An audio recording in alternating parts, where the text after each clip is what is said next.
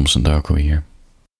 Ik las dat een mens gemiddeld 10, tot een 10 minuten tot een kwartier nodig heeft om in slaap te vallen. En uh, ja, mijn inslaapvalberichten duren wel wat korter. I'm sorry. Tegelijkertijd, ik ben er elke avond, behalve in het weekend. Dus je kan gewoon meerdere afleveringen in de queue zetten in de wachtrij. Dan dommel je vanzelf lekker weg op mijn stem. Als je aan het autorijden bent, niet in slaap vallen, levensgevaarlijk.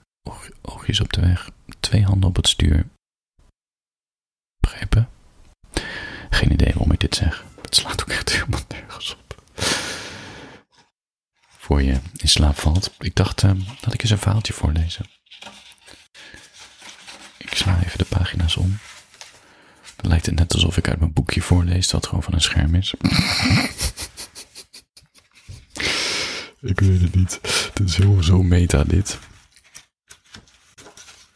Maar ja, elke keer als je dus een boekje hoort, ben ik niet uit een boekje aan het voorlezen. Ik doe het gewoon voor het, uh, romantische effect. Zo, pagina 98. Voor je gaat slapen. Het verhaaltje heet Het Ei van Columbus. Het is. Uh, ja, geen idee. Het is, een, uh, het, is een, het is niet een kort verhaaltje, het is ook niet een lang verhaaltje. Iets, iets er, ertussenin, oké?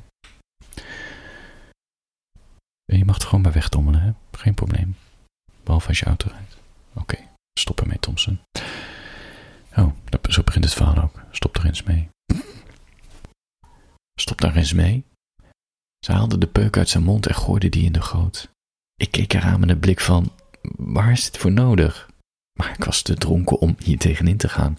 Ik stop, zei ik maar, ik stop. Het was de eerste leugen in onze relatie. Ik was nooit van plan om te stoppen. Alleen iets dat echt gevoeld wordt, laat iemand veranderen. Was het mijn sympathie voor haar of mijn geilheid die ons die ene avond in mijn bed liet belanden? Bij haar moest het een gevoel zijn dat ze verwarde met liefde. In mijn hoogslaper ging ze met haar hand door mijn borstharen heen en zei die eerste nacht al: Hoe gaan we nu verder? Met van die wanhopige ogen. We zien wel, was wat ik antwoordde. Hoe bedoel je? Niemand je te eerlijk bent. Ik houd van je, was mijn tweede leugen. Uitgesproken onder de maanden later. Wat kon ik anders? Parijs is slechts een idee. Haar foto's op haar Instagram-wall stonden vol met selfies met decolleté. Ik kwam er pas achter toen we al een tijdje wat hadden. Ik ben niet zo'n social media man, maar dinsdagavond, alleen, op de bank, verveeld, logde ik in en ik zag een volgverzoek van haar. Haar profiel maakte me in de war. Wat hadden wij nou echt? Was het echt zo simpel? Verwarde ze echt aandacht met liefde? Dit leek op aandacht, aandachttrekkerij. Waarom zo expliciet? Ze liep nooit zo bloot rond nu ze met mij had. Wat was dit? We hadden lol, begrijp me niet verkeerd. Ze liet me lachen als ze naakt in bed haar ene borst vastpakte en met een gek stemmetje zei: Ik heb zin in een bratwurst. En dan pakte ze de andere borst vast en zei met een andere stem: Zo'n hele dikke. Maar nu ik er zo over nadenk, mijn lul is niet dik en ook niet lang. Dus wat bedoelde ze nou echt met bratwurst? Bratwurst. Ik sprak het verkeerd uit. Ze zei dat ze van seks hield, maar ik betwijfel het. Te veel onzekerheden over haar lijf. Dat was niet genieten. Dat was verplichte benen wij doen voor mij en mij alles laten bepalen. Seks was gewoon voor haar een manier om mijn liefde te krijgen. Iemand die haar na afloop vasthield als het nachtlampje uit was. Die zei: Komt wel goed. Dat was dus ook wat ik regelmatig tegen haar, zei. Komt wel goed. Leugen nummer drie. Het komt nooit goed. Misschien moet ik wel eerlijker naar mezelf zijn, begrijp je? Ik ben hier ook niet de heilige, als, alsof ik wel iets voel dat ik liefde kan noemen. Je moet soms gewoon eerlijk zijn naar jezelf. Denk dat ik in deze periode van mijn leven behoefte heb aan een neukobject en dat ik dit graag liefde noem. Wellicht zit zij gewoon in de periode van haar leven waarin ze aandacht nodig heeft en dit en die liefde noemde. Het zou kunnen toch? Samen en toch alleen. Twee leugenaars onder één dak. Hoe lang hield ik dit nog vol? Ja, niet. Ik kon het niet meer negeren in mijn hoofd. Wat weet je nou echt van me? vroeg ik haar het weekend erop. We zaten in onze pyjama's aan de ronde tafel in de gezamenlijke woonkamer van mijn studentenhuis. Hoe bedoel je? vroeg ze verward. Hoe heb ik mijn ei het liefst? vroeg ik en ik pakte het gekookte ei als een lingobal op. Hard? vroeg ze onzeker. Is dit een hard gekookt ei? vroeg ik. Uh, ja, twaalf minuten, dat, dat is toch hard? Ik sloeg het ei op tafel. De schilletjes vlogen overal heen, net zoals de witte stukjes van het ei. Ze schrok meer van de smurrie die op haar gezicht kwam dan van de klap. Zacht, ik houd van zacht, zei ik. Ik pakte het gebroken ei op en legde het op mijn bord. Ei in de pan, gas aan, als het water kookt, gas uit, deksel erop en dan vier minuten in de pan laten zitten. Zo houd ik van mijn ei en dat weet je, dat weet je, ik heb het je slechts drie keer verteld. Sorry, zei ze. Ik was het gewoon vergeten, denk ik. Vergeten? Vergeten? Je vraagt nooit wat aan me. Je luistert nooit naar me. Je doet maar wat. Zolang ik maar binnen een half uur op je appjes reageer. Dat is het enige wat je echt belangrijk vindt. Dat ik wel reageer in plaats van je negeer. De tranen kwamen. Eerst knipte ze, knipperde ze ze weg, maar elk woord dat mijn mond verliet, bracht steeds meer tranen voort. Je viel niet tegenop te knipperen. Waarom praat je zo tegen me? vroeg ze snikkend. Hoe praat ik? Zo streng. Wat weet je nou echt van mijn ambities, mijn wensen, mijn favoriete muziekalbum? Weet je überhaupt wel wat mijn lievelingskleur is? Nou? Sorry, zei ze. En nu begon ze echt te huilen. Sorry, het speeksel langs haar lippen. Het toeval wilde dat ik naar boven keek en zo de benen van mijn huisgenoot de trap af zag dalen. Zet, in badjas. Hij keek licht verontrust naar ons, maar het publiek kon me even niks schelen. Ik sprak op fluistertoon verder. Deze zin moest mij verlaten. Je weet niet eens waarom je sorry zegt. Zet verdween naar de keuken. Een paar tellen later begon de waterkoker geluid te maken. Luister, zei ik. Maar ik wist niet meer wat ik moest zeggen.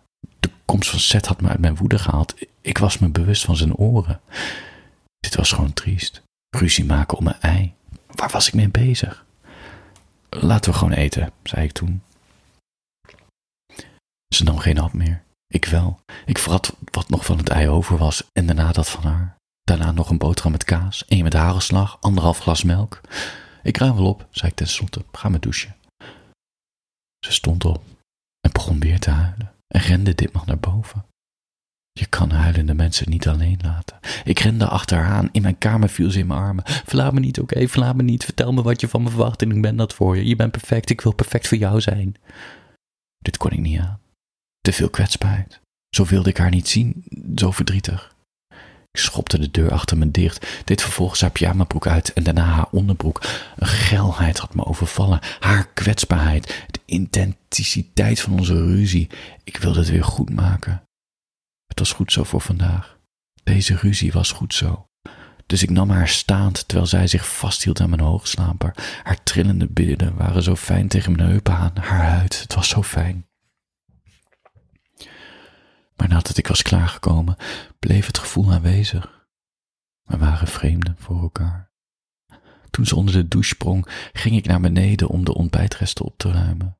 Mijn potjes, glazen en een pak hagelslag op elkaar gestapeld liep ik de keuken in en legde ze op het aanrechtblad. Zet keek me aan. Mijn beste vriend sinds de brugklas. Ik kreeg een gek gevoel in mijn buik. Ik voelde me betrapt of zo. Hij stond daar met zijn armen over elkaar, te wachten tot zijn eitjes lang genoeg hadden gekookt. Zelfs in een ontspannen houding kwam hij zelfverzekerd over.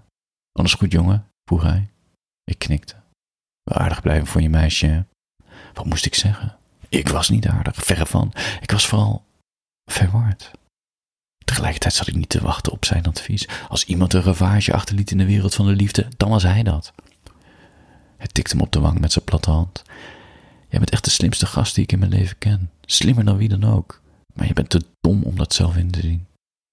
Zet kon soms de loftrompet schallen, vooral als hij dronken was.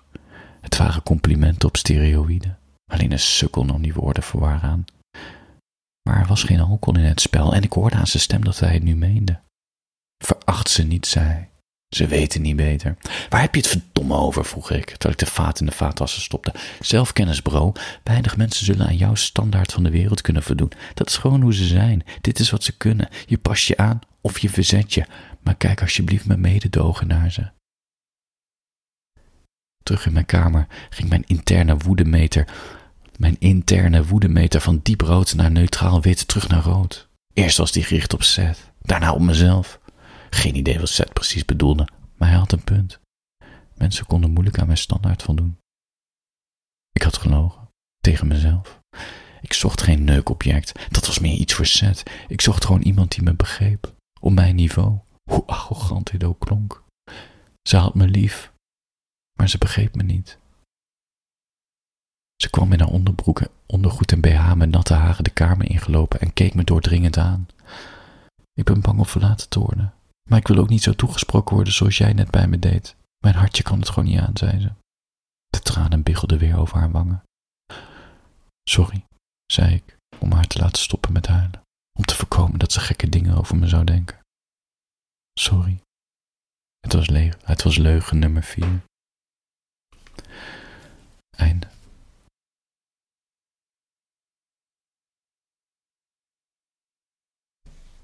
Voor je gaat slapen, wil ik Renate nog even wel te wensen. Handjes boven de dekens, Renate. Ik hou je in de gaten. Ik hoop dat je een fijne dag hebt gehad. Zo niet. Morgen nieuwe kans. Dat is het gekke aan het leven. Er komt altijd een nieuwe dag. Er komt altijd een nieuwe dag. Laat rusten.